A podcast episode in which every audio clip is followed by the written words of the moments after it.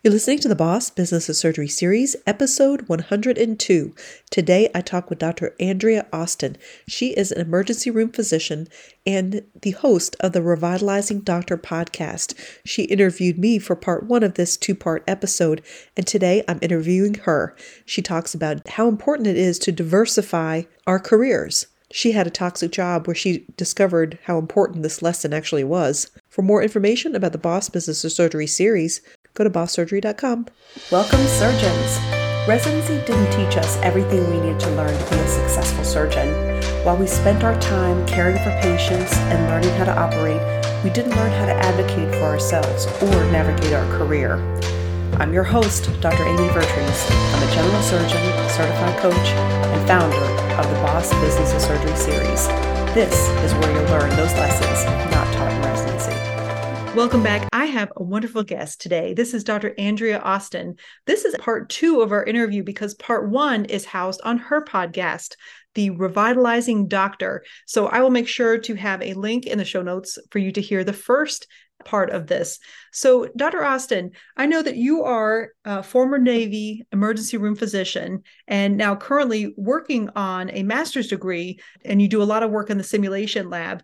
But there's just so much more to all of your interests, which is exactly the point of all this of how we should not be putting all of our eggs in one basket and i think especially in emergency medicine i know that that is true so i'm so excited to hear about your story and your perspectives because i really do think that you have the answer that a lot of us need to start thinking about when it comes to how do we manage ourselves in these changing times in medicine because it's like the wild west out there It totally is. And you and I share a military background.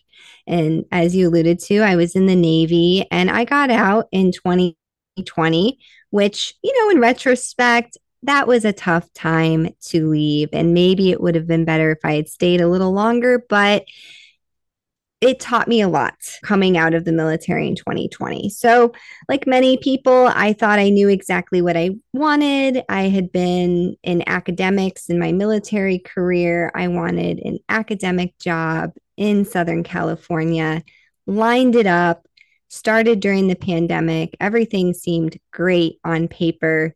And when I started working there, I just I realized it just wasn't working.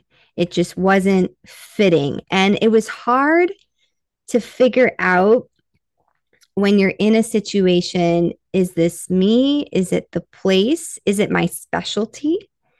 And I honestly couldn't figure out how to sort it out staying in that position. And so I decided to leave. And it, you know, how do you decide to leave and having that courage part of it was having a safety net. And while we had savings, which I was comfortable with, my husband was very supportive and awesome. I took a position with the Naval Postgraduate School teaching an online program. And my salary with that was split when I was teaching courses. So I would have more money during the summer. And I thought, great, I'm going to take a sabbatical. I'm going to teach this online course. I'm not going to work clinical shifts. I'm going to regulate my sleep because that year I had worked a ton of night shifts and night shifts are very deceptive because I was getting enough sleep on paper, but we all know that you actually don't get the same amount of REM, even if you're getting the same number of hours. And REM is really important for our overall health, including our emotional well being, which now, as I'm like looking back on that period during the height of the pandemic, we actually process emotional trauma while we're sleeping. So now looking back, it's crystal clear that there were many things that were working against me in that position. So I took the summer off. I start working doing online teaching for the Naval Postgrad School. I read tons of books and I focused really on emotional trauma. I, I read What Happened to You by Dr. Bruce Perry and Oprah Winfrey. Fantastic book. Yeah. And I was like, oh my God, something's happened to me. Actually, looking back at my life, several things have happened. Came home, we're both veterans, came home from Iraq. A year later, the pandemic happened. So, not really surprising in retrospect that I was dealing with some trauma. Not the trauma I was used to and comfortable in the trauma bay, but this emotional stuff. And once I started to get a handle on how to process that, and talked with a lot of people, I was like, I think I actually do still want to be an emergency doctor, but I've got to go back into it differently. And I had gone through coaching around the same time and got clear on my values, started to get clear on boundaries, which I think medicine really strips us of a lot of boundaries. And once you're out of the military, it's like, oh, wait a minute, I can quit a job. I can say if I'm in a per diem position, actually I'm not available to work night shifts. There's all sorts of constraints you can you can put. And once I went back in with that mindset, I started to piece together a practice that worked. And really it was all per diem jobs. And then via Twitter, now X, uh, one of my residents who is now an attending messaged me and said, Hey, we're looking for a sim director do you know anyone? And I said, well, I know me. you want to tell me about the job? Um, and everything just fell into place that I'm the sim simulation director for Southwest Healthcare, um, our sim labs in Temecula, California. And we have about 12 residencies and fellowships. We're building our simulation lab. It's very innovative. And I still get to work at the Naval Postgraduate School and then I still work clinically a little bit. So a really long explanation, but but that's the many hats I wear, and I haven't even touched revitalize, but we'll get to that later.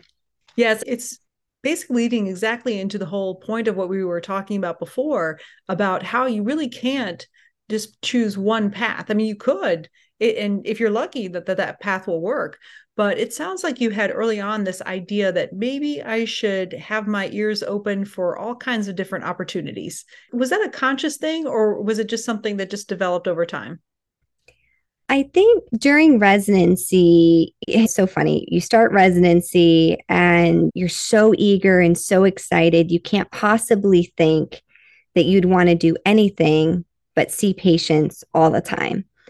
And towards the end of residency, I started to kind of see that, hey, wait a minute, I'm hearing from pretty much everybody that you have to start building an exit plan, that this is a hard specialty. Even just looking at the circadian shift thing, which you don't think is a big deal in your 20s. You're like, oh, night shifts, that's great. And then you start to see the toll that it that will take. So I got a sense that I got to start thinking what I'm going to do. And I knew I liked to teach. So that was, you know, no brainer. Okay, I'll do academics. But then it's like, what are you going to do in academics? And then I thought about who are the attendings that I liked and respected the most. And it ended up being the people doing simulation because they knew how to handle all the crazy scenarios, all the halo, high acuity, low occurrent events like crics and resuscitative hysterotomies. And I didn't want to do a, a, critical care fellowship because the joke is, and I know there's way more to it. I was like, I don't want to be on rounds talking about tube feedings.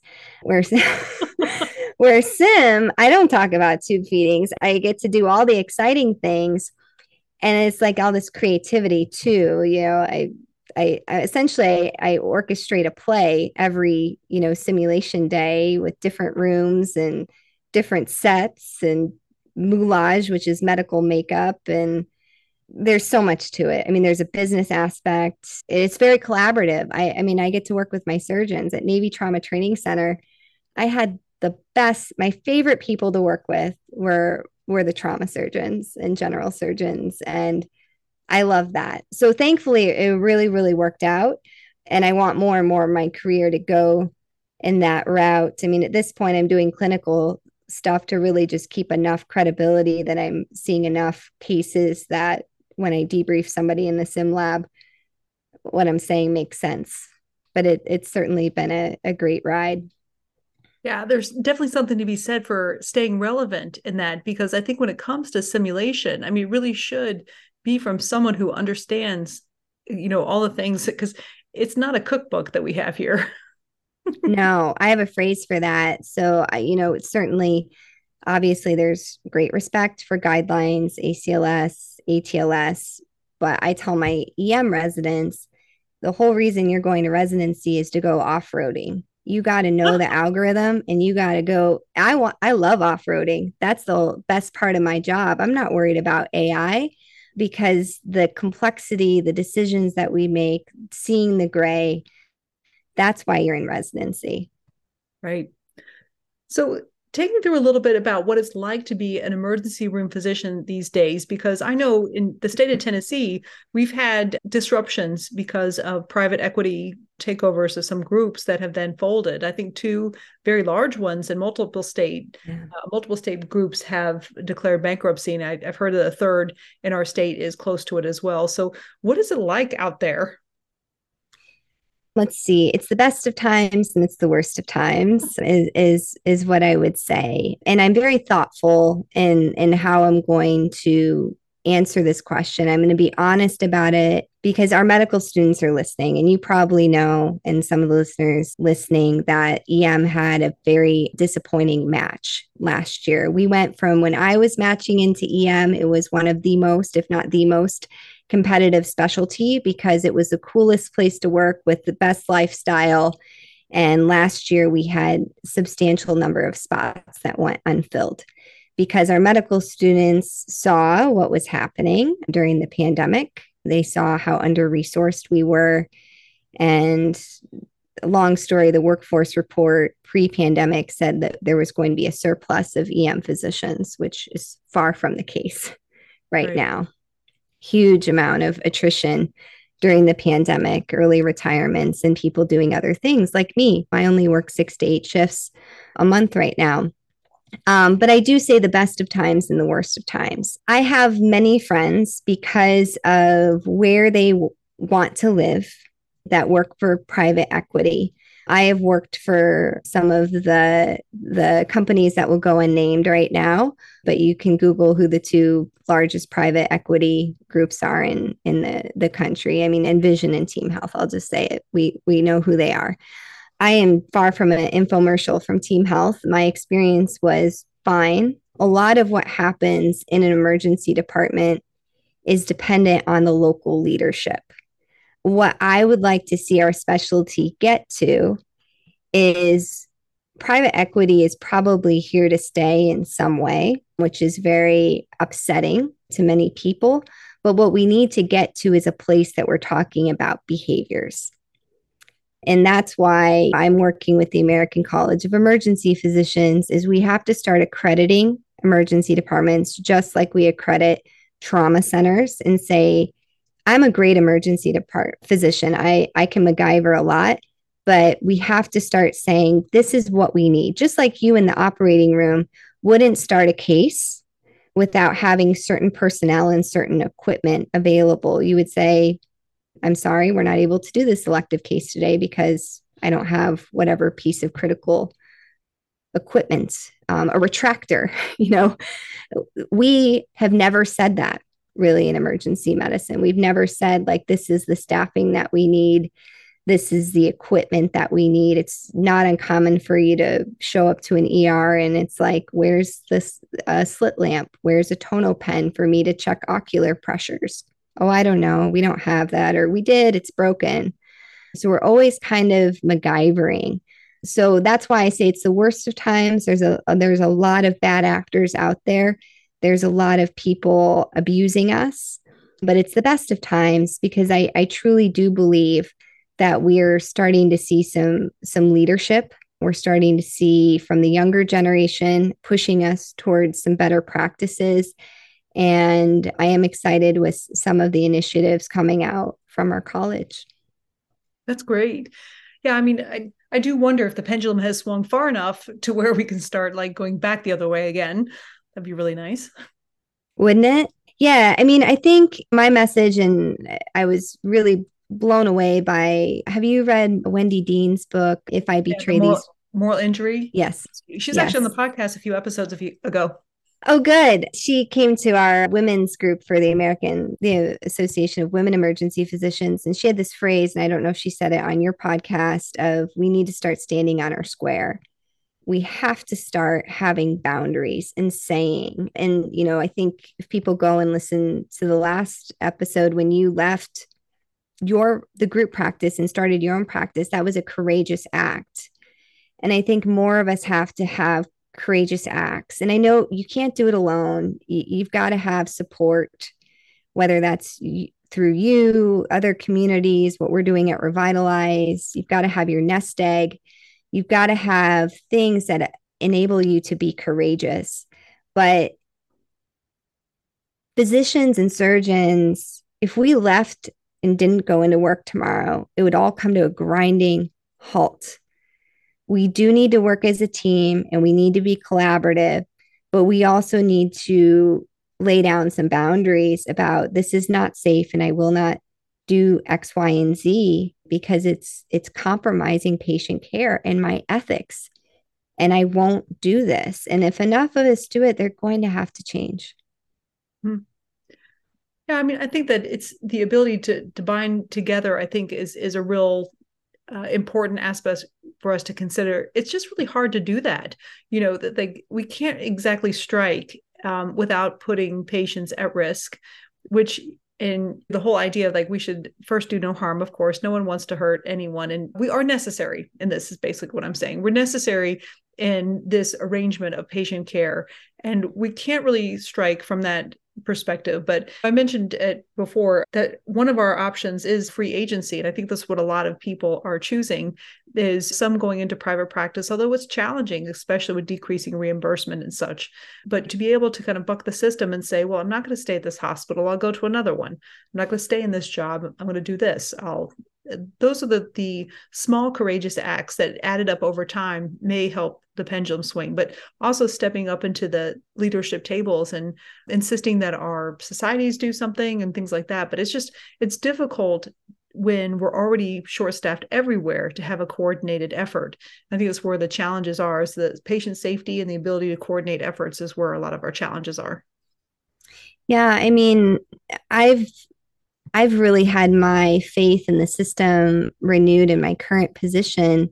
And thankfully, the good mentors in the military, I, I learned if you're not at the table, you're on the menu. Mm-hmm. And then I needed to work myself into more of these meetings. And one of the first meetings I went to was the Code Blue Committee. And I was invited by one of the nurse leaders and said, We'd like you there. We'd like to start some Code Blues, mock Code Blues in the hospital. I didn't know I didn't know what to expect. I, I was a couple minutes late. I huddled into the back of the room, like just observing what's going on. And within minutes, it was apparent I was the only physician in the room. And with halfway through the meeting, I was like, I'm not going to talk. I'm just going to listen this meeting. They're ushering me to the front and asking me, you know, they were craving physician leadership, absolutely craving it. So I, I, this is kind of I'm going to kind of turn it back to you because an observance that I see with a lot of frankly my surgeons is they're working so much. They have so much to give with their intellect and their leadership. How do we get them to be more involved? Which, you know, I get it. They could probably do another case and make triple, quadruple, whatever at being at that code blue committee meeting. But I don't know, for me, it's paying dividends. It's given me a lot more meaning and purpose in my work. I feel a lot more connected and that I actually can make some changes happen at work because I had been in so many toxic environments that I'm like, yeah, it's all crap. I can't do anything. And now I'm here and I'm like, hold, hold on. They're like, oh, Dr. Austin's walking into the room and let's get her opinion on what might, may have happened in this code. And my sense of agency is just skyrocketed. But turning back to you, how do we get more of our doctors and surgeons into these meetings? Well, I think that it's a good question. I mean, I've never really hesitated to join meetings and step up and, and all too, because I like to get involved and like to see how things work. but I do think that it's difficult to break away from when you're pulled in lots of different directions. And i think that's the biggest challenge is that it has to be worthwhile it has to be honored it has to be a little bit surgeon centric when it comes to that too of we're there to offer insight and leadership but but we cannot do a lot of the smaller things too. So i don't know if all hospitals are set up this way or if i've just been very lucky in a lot of the things that i've done. So being in the DC area, I was very lucky that in the military, leadership was expected and we were involved in a lot of things. So we had a culture of getting involved. Then when I came to this smaller hospital, there's less people around. And so the leadership is a smaller, so there was a lot more collaborative things. So uh, I may not be the best person to answer this because I've always been involved, but it's it's been throughout the culture of both the military that I was in and the current hospital I'm in. So that's the, the main thing. As you're asking the question trying to say like what is it that is appealing to me? And some of the meetings that i don't feel like i contribute anything to i just i find completely utterly pointless. But when there's some things that i know that they need my input on i don't mind speaking up. I can think of a mass casualty committee that i was on where everything just basically ran. They had a lot of support staff and just like you said they just craved physician leadership. So i would actually just come and not for a long period of time and they would basically present what they thought. And i would say well let's run through this and offer the perspective of the running through the real life real life scenario of that. And then we were able to make some tweaks from that too. But it wasn't me starting from the beginning or feeling like i was carrying it and things like that. So we do have to rely a lot on the non-physician leadership and and great groups of people to work through a lot of the logistics. So we are only out entering on our expert opinion. We're not doing everything because it's just not feasible to do our job and some of these other jobs as well. I don't know if that actually answered your question. I hope that it did I think it's a good one. I mean, that's a good point that I 100% agree. And I think certainly with your boss series, you, you get into this that you go through medical training and residency and you're taught you have to do everything. You have to understand every single part of this. And, and, and that I think I, I see attending struggle with that, like, actually, you don't. You, you have expertise, give your expert opinion it's not that any of these jobs are beneath you. They're not. That's not what it's about. There's just a finite amount of time. And I also need to develop other people, right? I recognize what I can do in my sim lab and what I can contribute to the Code Blue committee. And I need to also leave room for other people to self actualize and work at their highest end as well. Even though that I could probably do a lot of what they could do, I need to step back and give them room. Yeah, and I think it's all in the dynamic of the group because I've just been fortunate in the groups that I've been where I, have the dynamics have usually worked well. I think that the feedback that I've heard from people through coaching is that when they go to these meetings, they're somewhat dismissed as the surgeon. Like you're you're just the surgeon, which is interesting to where like we we know all this and they don't actually want the input or they're threatened by the input and it ends up being a dynamic that does not work. And so rather than a collaborative one of mutual respect it becomes a antagonistic one of like why are you here? We don't need you is the message that i think some people are getting. And that is where it can be a little bit frustrating because why on earth would you volunteer for that meeting? Oh yeah. No no. I mean i think that's definitely and I, I, think that's the quintessential question for everybody right and and what was very helpful for me during the pandemic was brene brown had a, a podcast that came out and they went through the toxic signs of a toxic workplace. Mm-hmm. And essentially, it was lack of inclusivity, cutthroat culture, unethical behavior. There was a couple others.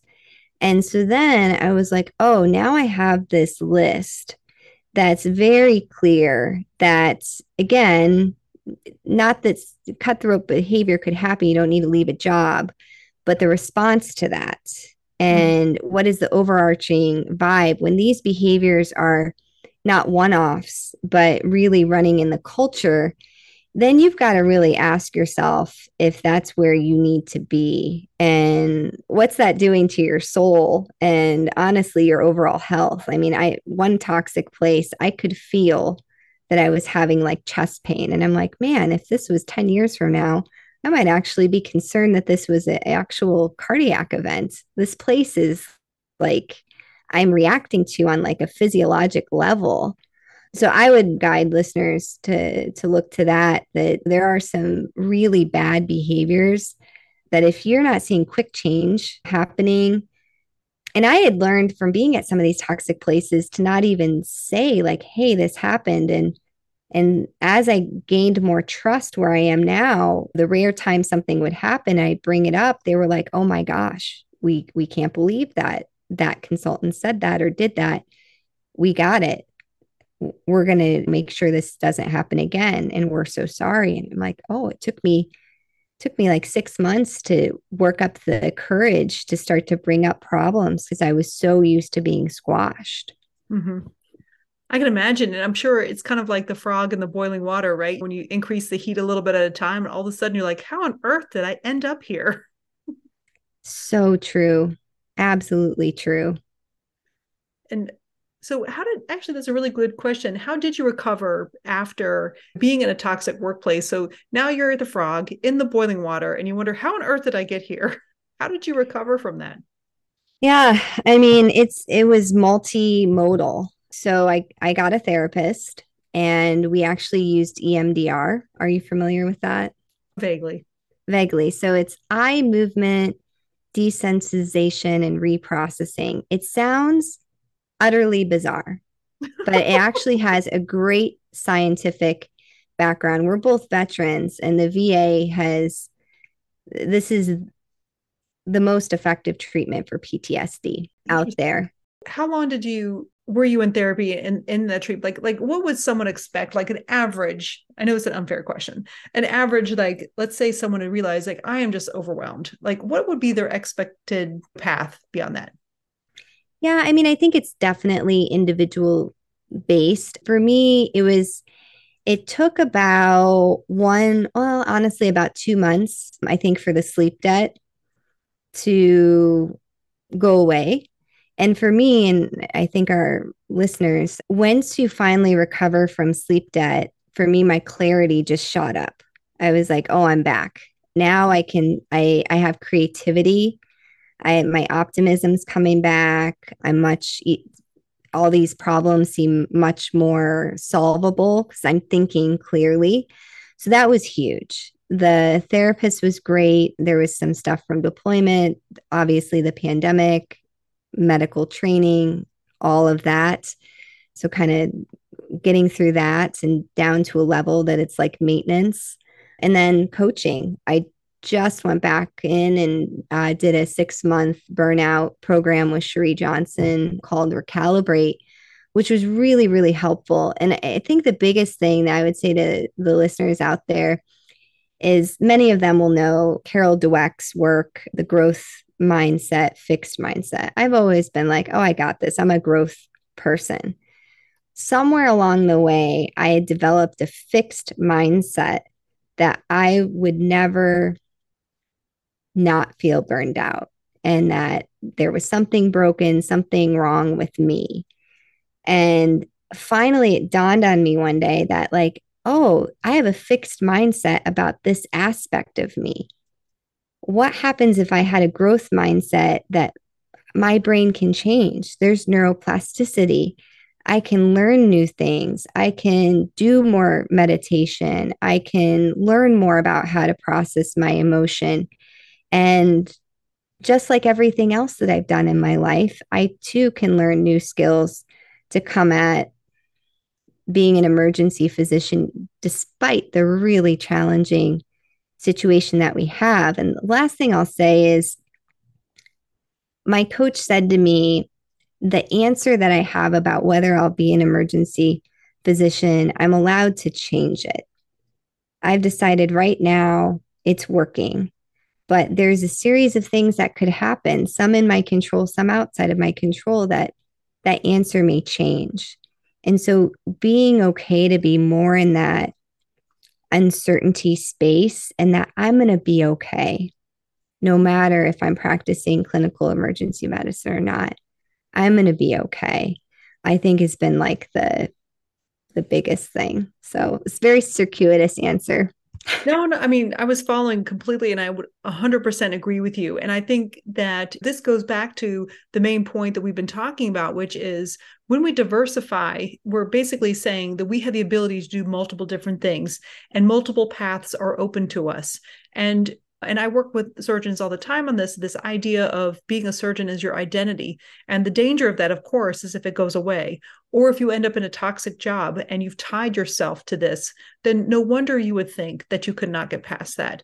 So I think that the idea of diversification is also the de identifying with any particular job, is that we don't hang who we are on one of those paths, which I think that is probably where a lot of the reassurance comes from, not so much the choices that we have, because I would argue as physicians, we have unlimited pathways because of our transferable skills that we have paid very dearly for, with our time and our money to get. So our transferable skills are what leads us to have the ability to diversify. I think it's the de-identification of us in our job is where this diversification really gives us the freedom. 100%. You know, that practicing that phrase, I practice emergency medicine, not I am an emergency physician. And it just lets you hold it a little bit lighter and allows for things to to change throughout your career. So it's huge. It's it's been life changing, and it starts to change the mindset of I get to practice emergency medicine. I haven't done a shift in like two weeks, and I have a shift at six a.m. tomorrow, and I'm kind of excited. I'm like, oh. I've been doing Sims the last week. I got, I'm going to get in there. I'm going to get back into the arena and, and I get to practice emergency medicine. I get to teach my residents tomorrow morning. Yeah, I think that just the exercise of being willing to let it go is actually what allows us to enjoy it because now we don't have to hold on to it so tightly and you know basically suffocate it. Exactly. 100% yes. So well this has been really great. I mean i think that you have so much to offer when it comes to the reasons why we should diversify um, our career paths and you know that with the changing times in medicine and all the things that could happen. The, the jobs that we land which are either good or not good. The ability to shift and pivot and move in, in different ways i think is a really great lesson that we all need to know. So take me through a little bit about what you do and where people can find you and all the things. Yeah, so we didn't get into it very much, but I think that the best way people could connect with me is through our platform called Revitalize Women Physician Circle we founded Revitalize, me and my uh, colleague, Dr. Linda Lawrence, to be a community in which physicians can come together, women physicians or people who identify as women. And our goal is to really create gender parity in medicine, break through the, the leadership hurdles that we have. And we envision a day that women can show up to work as their authentic self that they can have work life harmony and they have respect in the workplace. And one of the ways we're doing this is an online community. So people can go to peoplealwayshcc.com slash revitalize and learn about our community. They can find me on Instagram, X, threads at revitalizing doc. And then I have a podcast called The Revitalizing Doctor. And I chose that verb because I want to emphasize, even though it's a mouthful, that we are always changing. You're never stuck. And we got to keep revitalizing, and we will revitalize medicine to be what we had all dreamed it could be. We gave so much to attain this training, and it breaks my heart when I have doctors hating their jobs. It breaks my heart when patients say I hate my doctor. I always want to know what's what's behind that. I want to meet that doctor because they're probably being abused.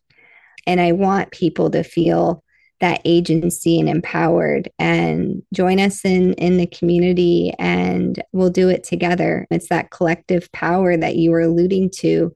You can't do it on your own you i mean it's it's it's absolutely exhausting you don't have all the knowledge you need you don't have the network and you can't possibly have been through every potential weird thing that happens to doctors.